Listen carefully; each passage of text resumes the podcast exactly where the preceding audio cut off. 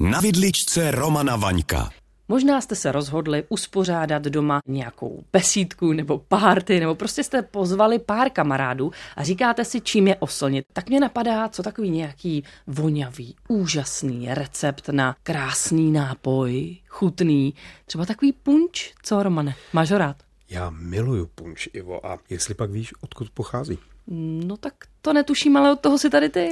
Mně je to jasný. Původně prý pochází z Indie. Na začátku 17. století se s britskými námořníky a obchodníky dostal do Anglie, no a poté už vlastně do celé Evropy a vlastně do celého světa. My jsme si v posledních letech už tak nějak zvykli punč pít, ale nebylo to úplně běžné v Československu, pokud vím.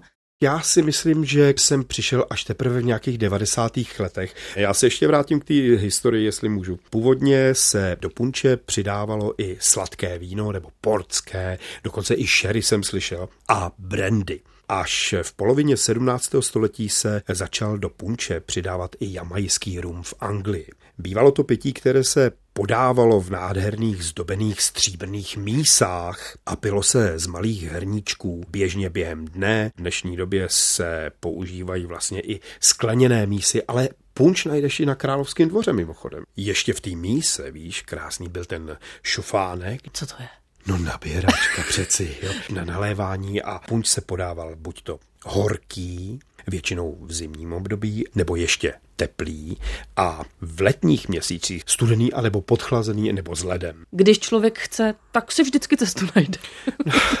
Ale Romane, já si pamatuju, že punč se podával a předpokládám, že do dneška podává i z kousky ovoce, nebo se pletu? Správně, kromě alkoholu se do něj přidávají různý ovocní šťávy například. Tak jak říkáš, kousky čerstvého ovoce, většinou jablíčko, pomeranč, Dokonce jsem jednou v punči měl i hroznové víno. Víš, vypeckovaný, pěkně rozpůlený a bylo to teda skvělý. A samozřejmě do punče ještě patří vanilka, badián, hřebíček, skořice. Možná Leckoho při našem rozhovoru teď napadlo, že by si takový punč rád uvařil sám doma, dostal na něj chuť. Tak nedáme našim posluchačům recept? Můžem, ale já ho mám rád trošičku jednodušší. Z mého kuchařského pohledu, čím jednodušší, tím lepší.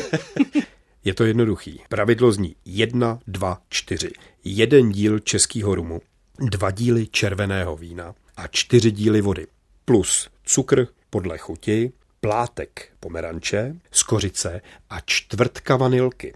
Tohle všechno přivedeš v nějakém hrnci nebo rendlíku pod bod varu. Nesmíš to vařit, Ivo, já?